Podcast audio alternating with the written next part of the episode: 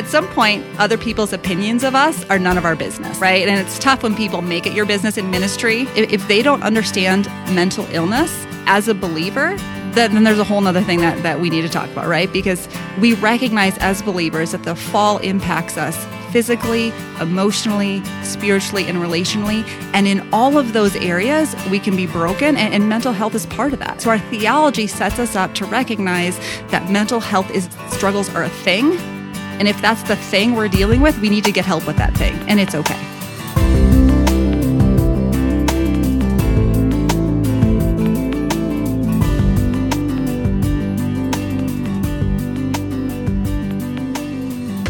On the show today, we have Doctor Heidi Warner. We met at a conference in Colorado, which is one of our favorite places. Yes, it was. And I just remember being backstage and thinking, we should have her on the show. Absolutely. Tell us a little bit about yourself. Sure, yes. Yeah. So my name is Heidi Warner. I'm a clinical psychologist here in Des Moines, Iowa, and I am in private practice. I only work about, I work part-time, and I see kids, families, and adults. And my specialty really is helping people integrate their faith into their mental health healing. Hmm. So what was the topic you were talking about out in Colorado when we met? Because that's what I found fascinating. Uh, mental health in teens. Mm-hmm. What we were telling you yes. is that how in the Glass House, so often um, parents are struggling. I mean, their their teenagers are struggling, and they don't know what to do because they're they don't know how to handle it. And it's hard because as believers, we know on one hand, we're not supposed to be anxious, right? Yep. But we know that we do get anxious. And one of the things I love about what I get to do is I get to help bridge that gap for people between, okay, I'm struggling with anxiety, I'm struggling with depression, I'm struggling with relationships, but I know God has this over here, which is better, and it's healthy and it's holy, um, but how do I get there, mm-hmm. right? And so I get to help people slow down and fill in that gap about what are the tools and practices that get me from this struggle into a place of hope and healing. Since you specialize in talking about limitations, and particularly with mental health limitations, that we, we had some questions here that we think would be really helpful mm-hmm. for our, our listeners. So the first one is, we had a, a couple on in ministry, uh, Derwin and Vicky Gray, back uh, in an early episode. We'll put that in the show notes. Mm-hmm. And they were basically confessing that Vicky for years overfunctioned. She was very yeah. involved in the church, and she was doing everybody else's ministry mm-hmm. and realized that she doesn't have to do everything, and she was melting down. Yeah. Well, and honestly, she was robbing other people of their gifts when she was trying to do everything, and so other people weren't going, able to, to flourish in ministry. Because we're athletes, and, and like you, Lindley, just this— This hard work, don't give up, high responsibility. Blue collar. Blue collar, like, I'm going to make this work. And so there's no balls dropping on my watch, right? Well, I begin to overfunction. um, people, I think, are happy to let me overfunction because that's less off of them, right? But it just created this dysfunction. I actually went into a couple years, didn't even know it for probably about two years, that I went into like a clinical depression. Um, because there was also some friendship issues on our team that I was caught in the middle of, that I, I was just stuck. And all I could do was pray and cry and ask God to like do something huge. Because she's such a, uh, she owns things. And once she gets going, she goes. And it, it wasn't the support or the yeah. help. And, and so, yeah, you know, there, there, there was, um, Um, there hasn't been like, well, Vicky's not doing this because pe- yeah, it, it's it's more of what's said behind our backs to undermine our character. That's good. Yeah, yeah. And so I think like for for me, part of the hurt I felt in that scenario was, does he not? Because you know, you said the thing about I'm just Derwin Gray's wife. I'd be like, okay, you're the lead pastor. Do you not think I can do this? Like, I have this ownership too, you know, and then he'd be like, you're in too deep. You can't see that you're in too deep. And I would take that as like, like an attack that I'm not capable. What I realized is my overfunctioning is causing someone else to underfunction. Yeah. And that's very dangerous. Yeah. Right. Um, and in that process, and, and this, this also goes back to the hurt, because when this situation happened three or four years ago, I felt so betrayed, so angry, so hurt. And I remember one morning up early praying and journaling, and I was just like, Lord, how, th- like this hurts so bad. How could anyone do this? And I really sensed, you know, not the audible voice, but I sensed the impression of, well, you're so hurt because you were doing it for them and not for me. Mm. And, um, and really we got to a point where I actually took a month off, saw, went to the doctor, et cetera. We had some conversations because it was threatening to tear us apart, and, um, had some, I have a, an incredible mentor who I talked with, and she, she reminded me, you are not Transformation Church. You are the beloved of Jesus. Had we have not gone through what we went through three to four years ago, I would be in a fetal position on the floor, unable to move. But I said, because I saw God show up in that deep pain and do what he did, I know he's got us. Like, I literally get in the car and the song that's playing is, if our God is for us, who can be against us? I don't even know the name of it, but you know what song I'm talking about. And literally I'm thinking of the scripture, if God is for you, who can be against you? And I have a deeper and a thicker resolve that is rooted in God's sovereignty, God's control, God's plan. This is God's church. It's not even our church. And if he doesn't want us here, then we're going to like, okay, we'll go. And so, but had we have not gone through that painful season of hurt, I, we wouldn't be able to handle the most, the, what we're in right now.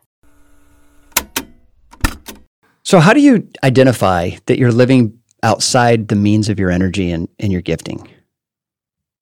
Yeah, that's such a good question. Like you said, it's so, so easy to do. I think some things to to look for in yourself are, are you um, multitasking all the time? Are you looking to try to sneak in phone calls while you're making dinner? Are you, mm. are you responding to people in the car during your drive time, right? So if you're feeling that pressure to multitask, are you sitting down to eat, or are you eating on the go, right? Um, are you forgetting things? So, you know, maybe you used to be able to keep your schedule in your head, but now you find you're missing appointments, or you're double booking, you're having to apologize a lot. Um, also watching for some of those emotional cues, um, like resentment, right? So, you know, you've got your schedule, you're doing your things, maybe you're resenting um, your coworker who asked for that one more thing. Or maybe you're resenting your family um, because they need you. And you're like, you can't, you can't need me. I'm needed by all these other people. I need you to not need me. So as those emotions bubble up, some of that resentment, right? Um, just paying attention to that, to that and saying, hey, wait a minute, what's what's going on here? Also, if your spouse or family members are telling you you're overworking, um, also pay attention to that. And that might be one to, to kind of laugh about. But oftentimes, if we're overworking, um, someone in our life is trying to tell us that. Hmm. Right? Um, and maybe it's our spouse actually saying those words, or maybe it's a child who's acting up because they need more of our attention. I love this idea of having a family meeting and me just declaring, I need everybody to not need me.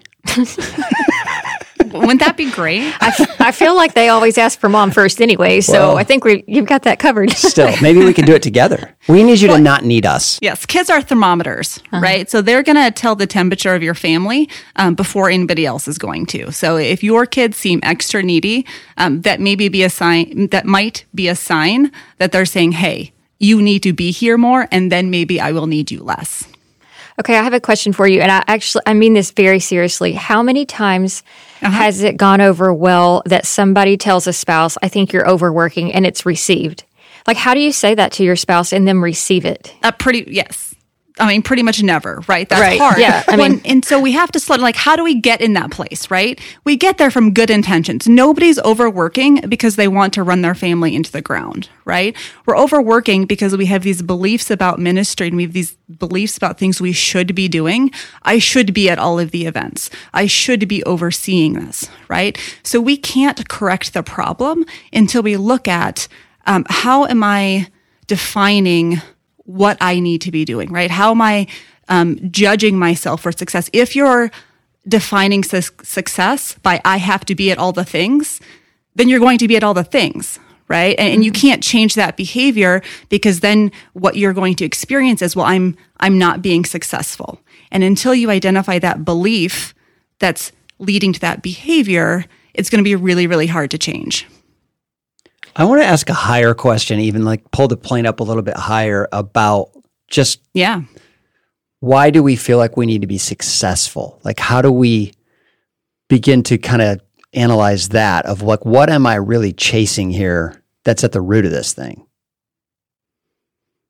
I mean, that's such a great question, right? and, and oftentimes it takes us looking at, like, I mean, that's different for everybody, right? And a lot of times it goes back to our family of origin. Um, what are they saying success is? Do they say you're only okay if you get straight A's? Did you have an older brother or sister who overachieved and you've been trying to prove yourself because you feel like a failure if you're not overachieving? Um, we all get here honestly hmm. out of our wounds, and we have to slow down and say, okay, maybe I don't understand all of how I got here, but what is a definition of success? And then slowing down and saying, success means being fully present with my family. It means slowing down. It means having a sabbatical. It means stepping back and letting someone else do the work. Which is a great exercise to really do as the foundational start of this whole journey of just sit down and really think, what what is success look like and how am I defining it? How do I want to define it? Yes. I was reading uh, one of my favorite books is Emotionally Healthy Leadership by Peter Scazzero, and he says you can be growing and failing at the same time. Yeah. Right? And so we can be doing all the things and still maybe even missing it if we're not paying attention to um, gospel living, in loving our family well and investing in them and recognizing I can't be at all the things. Mm. I can be at some of the things, but not all the things, and that's actually okay. Um, with your specialty in mental health um, and the listener audience base that we have, how do we teach our children how to do this from the start? I mean, I think there's kind of a crisis right now of um, mental health in both youth and adults, but how do we teach our children, you know, how to uh, understand boundaries and limits? Because like my experience is that we just put boundaries on their phones, like we put time limits on them, but they're not sure. learning then. They're just, when the times run out, run out. They're done. And so like then they leave and go to college and they have no boundaries and they don't even know how to create them.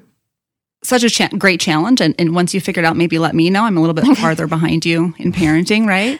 Uh, I, I think it is helpful to think about parenting as not just being about controlling behavior, but about shaping thinking, right? Mm-hmm. And so if we're wanting our kids to learn how to manage their cell phone use, right? Really, that's about how do you manage social interactions? How do you manage um, self-discipline? And so thinking about, are there ways where we can both create opportunities for them to practice that's maybe not even about social media, right? So, so maybe they have five birthday parties to go to in a month and they want to go to all of them. And we're like, mm, you should think about that. That might be too much. Um, Let's have you stay home, right? Or or maybe they're overwhelmed because they're going to youth group every week on Wednesday and Sunday night, and you can see them getting stressed out, and you have a conversation with them about, you know what, this, these are all great things to be here at church. You know, the doors are open. We love being there, um, but maybe you need a night off, right?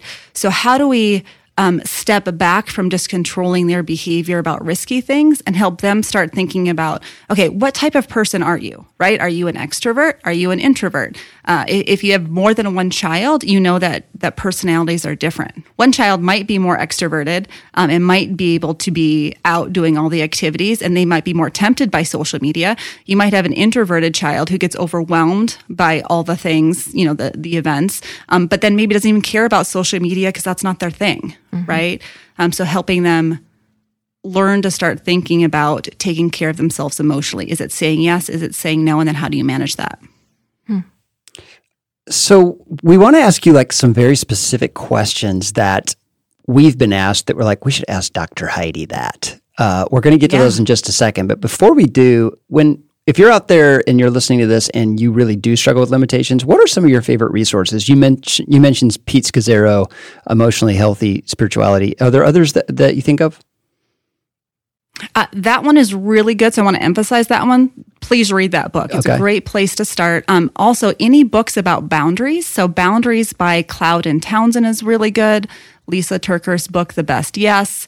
Um, there's a book called Margin. Um, I don't remember who wrote that. Yeah. But any book that helps you think through um, how can healthy boundaries be about more than just saying no? Healthy boundaries um, is also about saying yes well. And sometimes healthy boundaries isn't about necessarily changing your behavior. It's about your internal experience of of a choice that you're making, right? Either you own it or, or you're resentful because you're doing that. That's um, really good. Another really important resource is just trusted accountability. Who's the person in your life where you've read these books, you've got these ideas that can help you apply them? Um, we can read all the self-help books we want, but if we don't have someone who can help us hold up that mirror and say, okay, here's where I think this is relevant to you, here's your blind spots, um, then, it, then we can keep reading and we're still going to be stuck, right? So who do you recommend for that? For the pastor listening who actually doesn't have anyone to hold him accountable, um, who maybe won't go see a therapist or a counselor or, d- or would prefer not to, like, who do you recommend? At some point, we have to choose to be vulnerable. But as pastors, especially, you're in a tough spot because you're, you, it's such a visible, such a visible ministry, right? So I would say um, reaching out to um, people um, through your networks and seeing if they have a coach, maybe. Um, at some point, you're going to have to choose to be vulnerable. If you don't like the idea of going to a therapist, um, there's actually benefits to coming to see us. We're not going to show up at your Sunday dinner table. Right? Like, like there are benefits of going to see someone um, who's not in your circle, where their only job is to listen to you. And sometimes, you know, in ministry, you have so many dual relationships, right? The people that you're pastoring about their, you know, and counseling about their marriage are also the people who are volunteering at your activity on Sunday. That's hard. We were recently with some college-age kids uh, doing some mentoring with them at a camp, and we were letting them ask us any question they wanted to ask. And one One young lady asked us this question, mm-hmm. and we, we made a mental note. We want to ask you. My parents were church planners, yeah. and our family moved to start a church. It did not go well, and everyone in our family was suffering. I wrestled with bitterness because I felt like my parents were more concerned about the church than the health of our family. When do you call it quits, and when do you endure? Mm, that's such a tough question because her parents maybe we're putting the health of the church over the health of their family. Right. And I think this, again, goes back to, as you are a family in ministry, um, how what's your the hierarchy that you hold um, for that ministry, right? So you've got God, and then family has to be before your ministry, right? Ultimately, we're most responsible to God for the health of our family and for the stewardship of our children. And if we have thriving churches and, and suffering families, that's just a really tough spot to be in. So um, I would say pay attention to that. Uh, one of the things that I say a lot is let's just talk about it, right? Let's just use more words. More words are is always better, right? Checking in with your family, um, asking your kids how they feel about things, and then trying to find that balance between, we know that suffering and hard times are are a part of our spiritual walk, and so we we don't want to bail right away, right? Just the first time something gets hard. And we know we can't protect our kids from hard situations, and we don't actually want to. We want them to struggle when they're under our roof so we can help coach them and guide them through that. Um, but at the same time, the cost might be really high. And so if you're in that situation, um, trying to find someone you can talk it through with, trying to find someone who you bounce kind of the pros and cons Um, off of. But ultimately, if your family is suffering, that might be an easy resignation letter to write. Yeah. Mm-hmm. How would you advise a family to do like family check-in? What does that look like? I think before you can start a family check-in process, I mean, we all love that idea, right? Much harder, much harder to implement. So before you can do that, I, I would encourage um, parents to do their own kind of check in with that through that emotionally healthy spirituality, um, either the Emotional Healthy Spirituality book or the Emotionally Healthy Leadership book, um, because you want to make sure that you've looked at your own stuff enough that you can then come into your family and own your piece of it. We all have our piece of it. As, as parents, we all have our piece of the dynamic, and we need to make sure that we're a safe place for our kids to say, hey, mom and dad, this is actually really, really hard. Mm-hmm. But unless we've done our work on that, we, we could maybe mess up that family check-in. Hmm. But after you've done your work, right, you, you've got some ideas that that maybe, you know, you know how your personality is in, in impacting your kids, um, kind of checking in and and just saying, hey, we're going to do a family check-in. This is probably weird because we've never done it before. Again, I'm a big fan of saying things out loud that are just elephants in the room, right? Um, you guys might not all love it, But but here are the ground rules, right? Ground rules are you can say what you want with respect, and we're going to take it seriously, mm-hmm. right? If there's concerns that you have, one of my favorite questions um, for teenagers is, what do you feel like I'm missing as your parent, mm-hmm. right? And if your kids say, I don't know, I don't know, I don't want to talk about it, right? Then kind of backing up and saying, okay, what do you think most adults miss about most teenagers today? So you're removing it a little bit further from their personal mm. experiences and making it much more general. Or um, what would you, what advice would you give other pastors' kids, right? So you're removing it maybe from their um, personal experience, and you're trying to give them prompts that let them talk about their experiences. Um, teenagers are going to talk about what, what they know, right? So if you say, what advice would you give other pastors' kids? They're they're going to share what they're thinking and experiencing. Can you counsel us for a minute since we have you on?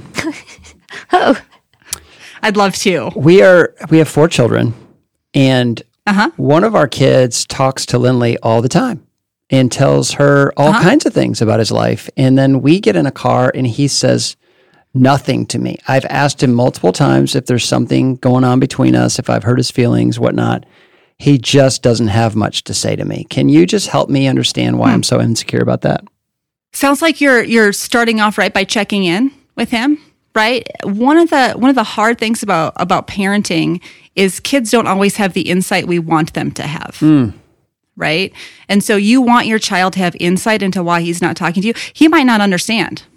Yeah. Right? So So instead, I wonder about saying like, hey, um, I love that you're close with your mom. I want you to know I would love to have that relationship with you. Um, I'd like us to work towards that and see, um, and maybe just acknowledge you might not understand what's going on between us, but if you ever do figure it out, come check in with me, right? Let's mm-hmm. talk about it. Are there any things that you like to do with him, right? So sometimes um, it's easier to chat with mom, right? And maybe dad's easier to like play ball with or do sports with. Yeah. Uh, would you say you have other types of connections with him? Oh, for sure. And he, he leans on me for very different things. It's just, I feel like I'm the last one to find out everything about him, including what girlfriend he's interested in. And I just like, oh, that's I'm, tough. I'm your dad. You're supposed to come to me. Like I'm, we can talk about this stuff. And he tells, Lindley has to tell me everything. It just kind of drives me crazy. I, well, I think so. For this his- might be one of your limits. This might be one of your limits in your relationship with him that you don't love, uh, but that he's saying like, hey, this is how I roll, right? Yeah. I don't know. Yeah, and I just, t- last time I told him, last time we had this conversation, I just said, look, I am here anytime you want to talk. You know I'm available to you if you have anything you want to chat about. Yeah. And he's like, okay, cool. He is very similar to me in personality. And so over the course of his uh-huh. life, so many times I've said, hey, you know, I, I understand how you're feeling. I, I know what you're processing right mm. now.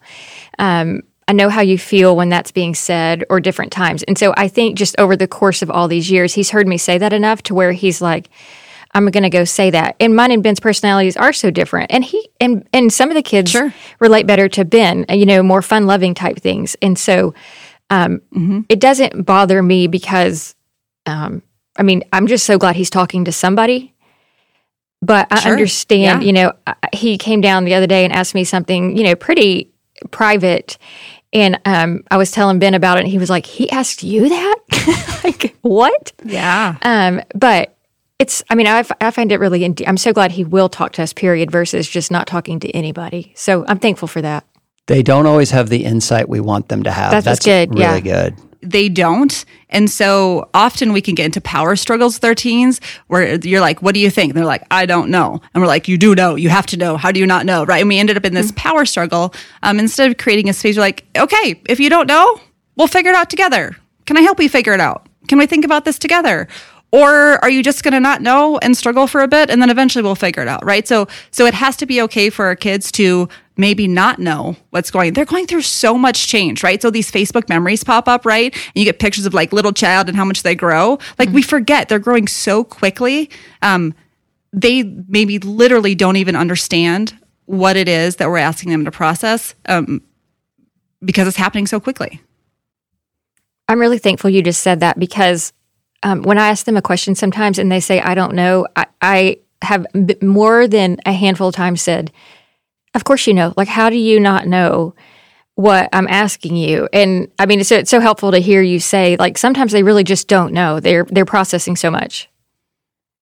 They are. And what we need to remember about teenagers especially is that their frontal lobe is not developed, right? So this front part of your brain that deals with like rational thinking, it's not fully developed um, until like your early twenties and later, like, like, like twenty-three, twenty-four for guys, right? And so what's happening is that they're stuck in this emotional part of your brain, your amygdala. There's no quiz on this later.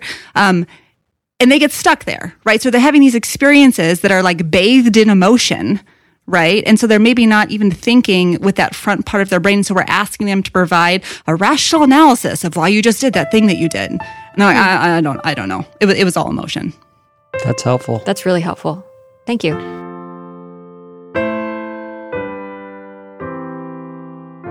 Lindley, let's talk about real life and priorities. I hear what Doctor Warner's saying. I agree that God, family, church, but we did ministry for seventeen years in the local church. That's just not how it always works. Right. It's also not how it always works at different stage, stages of parenting. I mean, there were seasons when the kids were little. There was four of them. They were up all night. They were up early. And I would go weeks and months without really like a quote-unquote quiet time. Um, so then I would feel the shame of like, well, God's not first. Family's first. Um, so... I she is dead set. I mean, dead on with what it I, should I be. It just can't always work out that so way. So sometimes family comes before God, but also sometimes church becomes comes before family. I can think of one moment we were doing a capital funds campaign at the church, and like I was out every night mm-hmm. doing these, you know, pitches for why we needed to raise these dollars, and it was very draining to me because I'm not great at that anyway. And I just remember having like zero energy for the family for several weeks. I'm thinking of this story. Yes, that's true. But also when we were beginning to church plant, um, we had probably twenty-five dinners in, in a month with families. And do you remember the last one? You just like oh my literally. Gosh, you're like, going to bring that up on public radio? It's, I mean, it was really funny. So we were having dinner with this family and by the end, I mean, Ben was so done. We'd done all these dinners, just kind of fundraising, talking to people about the church plant. And she had not even served dessert yet. And he got like, kicked back from his chair and was hold like, on, well, we got to go. Hold on. Okay. This is kind of like swipe right, left dating. It's like when you meet this person, you know within about three minutes if this is a good fit or not. I was at the end of my rope. We had it was a marathon and we were at the very last. And we were basically interviewing families on whether they wanted to go and help us plant this church, and I just didn't have anything left that night. I never should have gone. Mm-hmm. I should have just said, I can't do it tonight. But instead, I left the conversation while I was sitting at the table. Actually, and then I just left the room. I would say you physically left. Um, but it was one of those moments where the kids were still, I mean, they were in elementary school. We were dragging them to every dinner. They were sitting at a kid's table in another room, kind of entertaining those people's kids. And, um, but yeah, Ben just all of a sudden, like we were not even done with dinner and he was like, wow, this has been great. We got to go. And I mean, I was like, okay, she had like three cakes in the other room, you know, to be served. So this would be a perfect example of limits.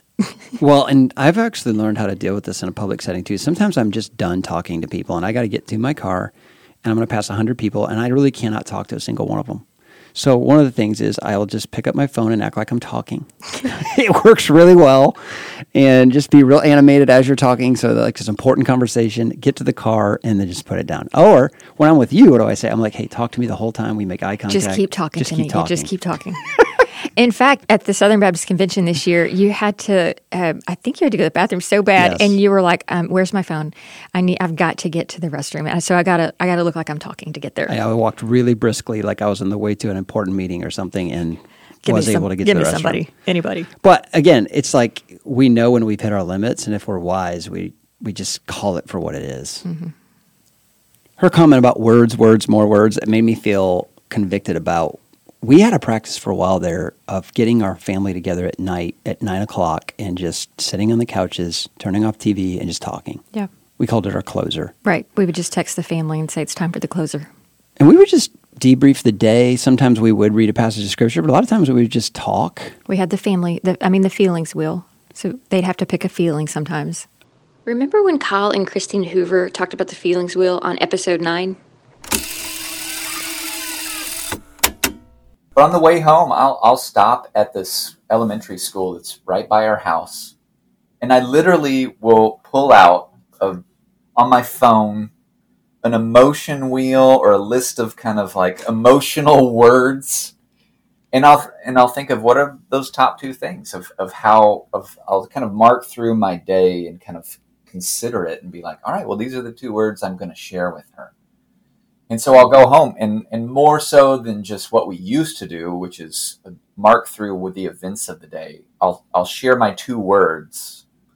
Wow. And then and then she'll be like, the immediate question is, why did you feel that? And then we'll talk through, and it's just led to tons more relational and emotional intimacy, because we work with, we start with how we felt and what happened. Mm-hmm. And so that's awesome. Yeah. Kyle, can you give us a word you gave her recently? Like what, what's something you felt recently that you shared that that's not too, I told honest? her, I told her that as this week has progressed, my emotional words have been gotten increasingly, as we like to put, negative. And so yesterday was frustrated and sad. You know, and so over the course of yesterday, you know, I, there was just found out some folks leaving our church because of different reasons that mm. made me sad, but also misunderstandings and mischaracterizations of of who I am and who I, what I said in different meetings that left yep. me frustrated. Yes. And so those were my two words for the day. And I, I'm really feeling like after talking to Doctor Heidi, we need to get back to some kind of just regular come together at night and just use words. Just make the boys use words. Mm-hmm. Um, I was talking to Jack the other day and I was like, tell me anything about your day. I don't care what it is, something. And he really struggled to think of one thing. Mm. And then he told me something that was just like, you know, I really like sleeping in today. And I just had to take that as a win. He shared something. Uh, but I'm finding with teenagers, especially, like just getting them talking is the greatest challenge. And sometimes it turns into more and sometimes it doesn't. Yeah. I, I was thinking recently, I may have shared this on here before, but there was a point to where I was picking up Miles and Jack after school. Um, it's about a thirty minute drive. And I said, you can either talk to me the entire way home or we're going to run a bunch of errands. And man, they'd start like, maybe it's bribery, but they just started ripping off things like, oh, in first period, this happened. And second period, this happened. Yeah. Um, and so that was really a fun season for me of, you know, I mean, I still ended up going to the grocery store by myself, but still, you know what I meant. That's good.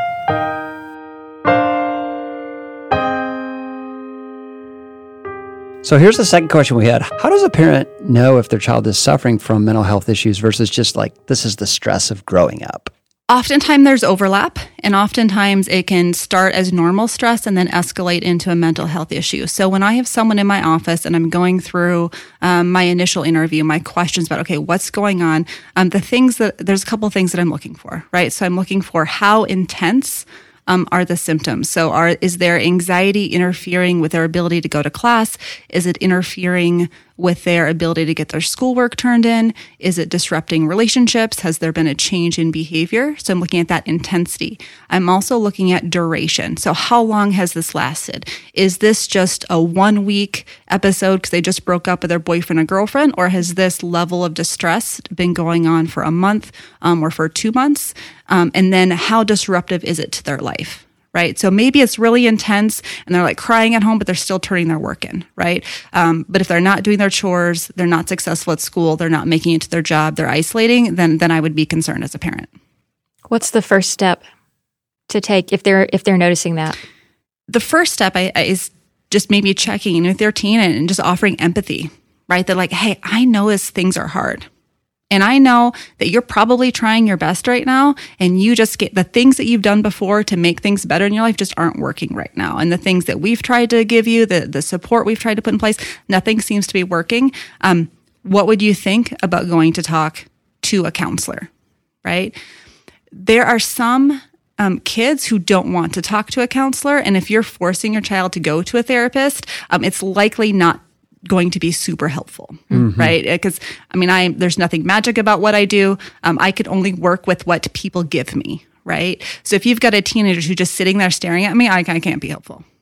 But maybe you can talk to your teen and say, okay, hey, I know this is really weird, right? Just right off the bat, it is weird. This is not normal. This is very strange to go into a therapist's office and they will ask you about all the hard things and you're expected to tell them. That's weird and very uncomfortable, right? You want to own that right away. But then saying, hey, can you try it for three or four sessions? Hmm. Can we just agree that this is an experiment? It might be helpful. You might also hate it, right? But can we at least try it? And then you're giving it a, a fair chance. The other thing I like to tell parents is to like slow play it, right? So say, it might take a while for you to find a counselor who you like. It might take you a while to find a counselor who you click with. So let's just give this person a try, you know, see what you think. Maybe you connect, maybe you don't. But if not, there's someone else we can try. And if they actually hate counseling, maybe it's a mentoring relationship more intentionally um, in your community. Is there an age breakdown of where you begin asking them versus telling them? Because, I mean, you know, some are so young that they probably just need to go. At what point do you say, Um, would you like to go see a counselor?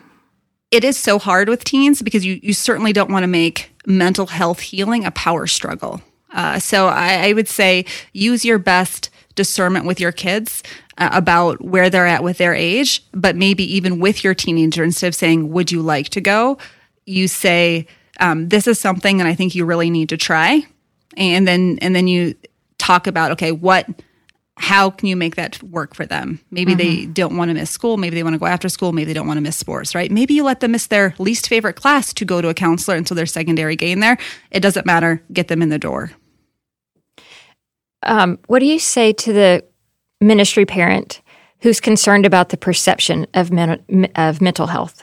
That's so tough because there will always be someone who judges you about whatever you're doing. And at some point, other people's opinions of us is not our problem. Is yeah.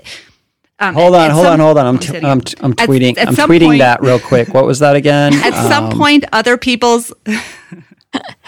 at some point, other people's opinions of us are none of our business. Yeah. Right? And it's tough when people make it your business in ministry, right? Um, but at some point... they're not your in your life. They're not dealing with your child. If, if they don't understand mental illness um, as a believer, um, then, then there's a whole nother thing that, that we need to talk about, right? Because we recognize as believers that the fall impacts us physically, emotionally, spiritually, and relationally. And in all of those areas, we can be broken, and, and mental health is part of that, right? So our theology sets us up to recognize that mental health is struggles are a thing. And if that's the thing we're dealing with, we need to get help with that thing, and it's okay. Hmm. What I'm about to say is so true, and I have a hard time applying it, but someone told me this years ago that you wouldn't worry about what people think of you if you knew how seldom they do. Um, because I mean, that's true too, right? I, sometimes we're over here wondering what so-and-so thinks about us, and they're not really even thinking about us. We, we need to be focused on One our kids and t- what's best for them and not worry about what other people are saying. And that gets back to your family has to be a priority. If you lose your job because you take your child to a counselor, that is not the right job for you. Right. Hmm. Right? If people judge you or alienate you because you're doing what's best for your child, um, because they have some mental health struggle or or they have to do inpatient or, or there's something really intense going on, they're missing it, right? And you have to do what's right for your family. This last question is is important because we have so many people who serve in the church. What do you think are the unique mental health issues that ministry families have to pay attention to? I think it's really easy to hyper-spiritualize bad boundaries. Interesting. And so I think it's really easy to say, oh no, you have to serve in the church. You have to show up. Um, you have to do all the things, exactly what we're just talking about. Ministry families fall into this overworking beyond their limits for good reason. It's because people expect it and they say, no, this is the, it's the Christ-like thing to do, to serve other people all the time with no breaks. Well, that's not actually true, right? We, we see Jesus himself leaving people on the shore of Galilee to go out in a boat and to take time with his disciples.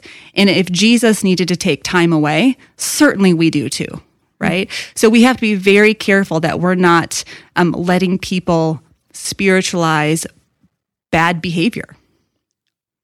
That's good. Mm-hmm. I have a game I want to play. A game? Okay. It's called Confess Your Bad Boundary. I'll go mm. first. I'll go first. I feel a lot of shame at night sometimes because Lindley really would love to talk. And uh-huh. I have talked to people all day long. And when I talk to her, I know it's going to have cause me to have to think again about all the stuff I've thought about all day. And so I just hole up and shell up and watch Family Feud.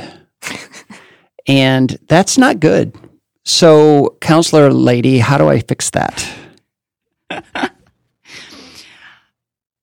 So this is a limit that you have, right? You have significantly less words than Lindley does. And first of all, that's okay. That's actually not right? true at all. That, He's that just, has to be okay. He talks way more than me. Just, he just is tired by the end of the day. Yeah, I've already given them all away. Oh, you've used them all, right? So you've yeah. not saved any. You've not saved any Correct. for Lindley, right? Mm-hmm. Okay. So so that's a limit though, right? Um, that you have all these words, they're already used up, and you're exhausted at the end of the day. Um, so you've got a couple options. One, recognizing that this is a real limit, right? It's just kind of the way things run. Um, and do you need to schedule breakfast dates with Lindley so she can get her words out Ooh. and, and chat with you and get some of your time? Oh, I like breakfast. Right? Or, or do you need to cancel your four o'clock, right? And come home early so the two of you have time to chat. I like right? the so breakfast idea better. So within your limits... You'd like that better? Yeah, Lindley, because I think, think if I front load time with her and we, you know, it's kind of like getting exercise out at the beginning of the day. Like, I feel like if I wait till the end of the day to give her my words, there's a fifty percent chance I won't have any left. Right. So here's the thing. So, so oftentimes we feel like the solution is, well, you just need to get better. You just need to listen to her at night. You just need to have more words and you just right. need to fix that because nighttime is clearly the best time to debrief. But recognizing your limit means like, nope, this is the limit you have. Let's not make it anything worse than it is. But how can we creatively work hmm. with what you've got and make it work for you guys? I think that's a great advice because I know a lot of pastors that struggle with this. Um, can I chime yeah. in on the advice? Yeah, but you got to confess a yeah. bad boundary. No, but first, don't be don't be judging me. But first, that's not always my best time. Breakfast. I have a job. Um, I have. Like four teenagers, that kind of thing. And so for me, that's where mm. I get frustrated because like it's how he communicates, it's how we communicate. Like when he's fresh, we talk. Ooh. When he that did you ah. hear did you hear a little bitterness in there? I heard honest communication. Thank no you. No judgment to honest communication. Thank you. You paid her. Uh, no, I did not. um so So that's what's hard is that, you know, that's not my, I'm not a morning person. And so that's not my best time. That's my time like heads down, working on my computer, that kind of stuff. And so to feel disrupted yeah. with a breakfast is very challenging for me. Um, but so it, that's the, that's the rub for us is where do we do that? It's true. Um, so anyway, we're, we're midday people, but right. So that could be a terrible idea. As as a as a counselor, I have lots of terrible ideas oh, because I don't know what works for you guys. Oh no, right? no, yes. So I mean, so that's okay because so that's okay. It's okay that breakfast doesn't work for you, but then you get to say that. So it would also be a, a terrible boundary for us to have decided. Yep, breakfast is when Ben works best. Lindley, you get to show up and talk with him at breakfast, yeah. right? Um, That also is, is not great. Instead, being able to negotiate back and forth. Mm-hmm. Um, boundaries, healthy boundaries are really about negotiation until you get to that point. Okay, well, what's going to work? And maybe one thing that works for you this week is not going to work in your schedule next week, but you can talk it through recognizing your limits. I agree with that. That's good. Okay, who else has a bad boundary? Are you talking? Is it my turn? Yeah. um, my bad boundary is... So I'm a, by nature like a fixer. If I see a problem, I feel uh. like it should be fixed. Um, and I actually am seeing a therapist by myself for the first time. And, you know, she's kind of like, she she admitted that she was similar to me. And so every morning, instead of like only a blessings list, you know, that is not is not authentic to who she is, she writes down like three blessings and then three things to fix. And beyond that, it's the rest of her day is just whatever happens in the daytime. Um, but where I don't have boundaries is that every problem I see, I take it upon myself to be a part of the solution mm. versus just saying, this is not a make or break issue. Like, take your hands off of it. It's not a big deal. Yeah, and that's hard because God God wired you to be a fixer, mm-hmm. right? And so so that's not inherently wrong or pathological, uh, but how do you steward that well, recognizing that there's a time and a place to fix? But sometimes the people in your life just want you to say like, yeah, yeah, that's terrible. Let's go get some ice cream. That's terrible. Let's go for a walk. Right? Yeah. Sometimes the most important thing we can do with people is just show up and do something different. Right? Sometimes people like there's problems. You can't solve a hard marriage in, in one coffee. Mm-hmm. Right? But you can say, I'm in it with you for the long haul. Today, today our work is just to be and go buy flowers. That's my solution to everything. Go buy flowers, more flowers, all the flowers. Oh, I like that. That's awesome. I like flowers. Yeah, I get that. I mean, and like it's even great, great solution. Sometimes with friends, they'll text me something and I start writing out this long response of how they should fix it. And then I al- almost always say, delete it all and say, I'm so sorry. Like, I can't Perfect. get in. I have I have enough of my own problems. I'm like, I cannot get into fixing everybody else's problems. Like, it would take me all of my life. You can't fix other people's problems. They have to fix them themselves. And, and so we can be present, we can be encouraging, we can be supportive, but ultimately it's on them. Yeah. All right, even the cobbler has holes in his shoes, so come on. Mm, fess up, true. fess up. I I am an extrovert, and I will frequently want to be out doing the things, and my husband and son are both homebody introverts, mm. right? So I have to be careful that I'm not saying yes to all the things out doing and being, and I'm not I'm stewarding well uh, those relationships closest to me, right? Mm. So I have to recognize that while I want to plan all the things and do all the things, I, we, I need to be home. And I need to make sure that, that they're not feeling the pressure to live up to my extrovertedness because they just can't hang. Do you get restless at home? Uh, as I've gotten older, I've become better at that. I, I feel like I'm becoming, I have always been extroverted, but I'm learning to value the solitude because um, being a psychologist is similar to being in ministry. Right? There, there's lots of problems to fix. There's lots of outpouring, um, but they're one-way relationships, right? And so I've learned to value my time at home. Uh, someone once told me, if you work with your mind, play with your hands. And so I try to make sure I've got time working with flowers, doing crafts. I've never met a craft I don't like. Um, doing something creative, right? Not usually cleaning. I don't usually do that, um, but for sure something creative. That's right? really and good so advice. Being at home, being creative and doing something that uses a different part of my brain. If I'm um, left brain all the time, I need to make sure I switch over to that that right brain side um, and just not think, just be. That's really good. I liked that advice. I've never heard that before. If you work with your mind, play with your hands. Yeah. Hmm. Yep. Do something tangible. Do something creative. That's that again moves you from that more logical thinking. thinking side to that that creative side. And you don't have to be good at it. You can do bad creative things, right? You can do art poorly. Just do something creative with color. Work with your mind, play with your hands. That's really convicting because I work with my mind all day long and then I get home and I want to read. No, you wake up. You wake up before you're going to work with your mind. And read. And you read for like two hours before the day begins. I love working with my mind. It's my favorite th- way to work. What would you do if you could play with your hands? Um, well, I've been noticing lately, like Robbie Gallaty's been putting this on his Instagram. Like he does woodwork now. Like hmm. I think that's really cool. He's been making tables and like I don't think I could ever do that. Mm-hmm. But I'm just thinking like, what would be something I could make or create with my hands or do something that's tac- you know, tactile? That's fun for me. Um, or physical, you know, just getting out and doing something with your body, with your hands. But it's got to be it's got to be something you enjoy, right? Or you're not going to keep doing it. You know, he obviously loves it. He's, you know, showing all of his new furniture off. So you don't have any ideas what you would do? I don't know. You tell me. You know me better than me. I know you better than you. I have no idea. You've really failed in this area. You've not been able to motivate me to do a lot of... I think you're actually just really stubborn in this yeah, area. I think you're right. I know. I think you're right. But I do think that people who are healthy in ministry, like they have figured out ways to turn it off. Yeah, I agree. I mean, I haven't ever heard it said that way. And used to, I I mean, when, probably not until the, like the last five years have I liked flowers. And then all of a sudden, I think it's like a creative side of me that, um, you know, arranging flowers, even like the cheap ones that you can buy at Publix. Um, I think that's been fun, and I've never thought of why, but I think because we do live in our minds all the day, all, mm. all the time, I like just playing with them. Mm. Well, I, I found that most pastors are pretty poor at it, too. We did a LifeWay research study, and sixty-nine percent of pastors said that they feel guilty about the fact that they're not ca- taking care of their body. Mm-hmm. So, you know, a large majority of pastors are saying, I'm taking really good care of my church, not doing anything for myself, my body, and over time, it, it's going to catch up to you. Mm-hmm.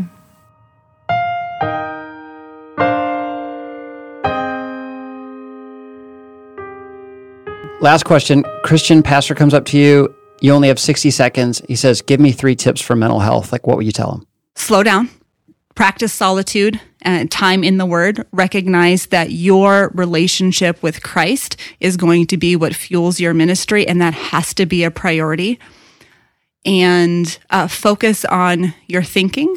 A lot of times we can be reactive with our thoughts, and, and we can can mind read what other people are thinking.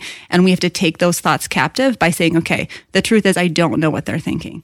The truth is, is that they can have an opinion about me that um, I'm doing a terrible job, but I know what my heart is before Christ. So really hmm. taking your thoughts captive and not entertaining um, the what ifs and the the catastrophic thinking and the the running scenarios that we all tend to do.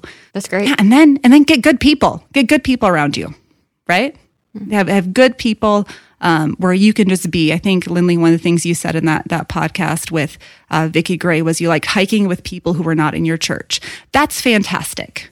We all need people who just let us be as a person, who who do not define us just by the roles that we're in. That is incredibly important to our mental health. Hmm. Really good. Doctor Heidi, you're amazing. We got to have you back on. This is great. I've loved it. My privilege to be here. Lots of fun. Well, thanks for chiming in on a subject that that we really get so many requests for, of just how to stay mentally healthy in ministry. Did you say earlier to us that you have a radio show or a podcast of your own? So I do a weekly radio segment on Life one oh seven point one um, here in the Des Moines area, and you can find that on their podcast. We can put that link up for people to follow. So what they do is we have our weekly um, segment that they run, and then they podcast it usually as a longer version. And so these are just three to four minute clips, just really mental health related, about family, about relationships, um, about boundaries. Uh, so we try to hit a wide variety of topics in those uh, just super brief segments. Awesome. Great. Thanks awesome. so much for being with us. It's great to see you. Yeah. Glad to be here. Great to see you guys too. The Glass House is a production of LifeWay, produced and edited by Angie Elkins, sound engineering by Dale Sandberg, original music by Robert Elkins, photography by Rebecca McVeigh, and artwork by Heather Brzezinski. We are your hosts, Ben and Lindley Mandrell. Thanks for listening.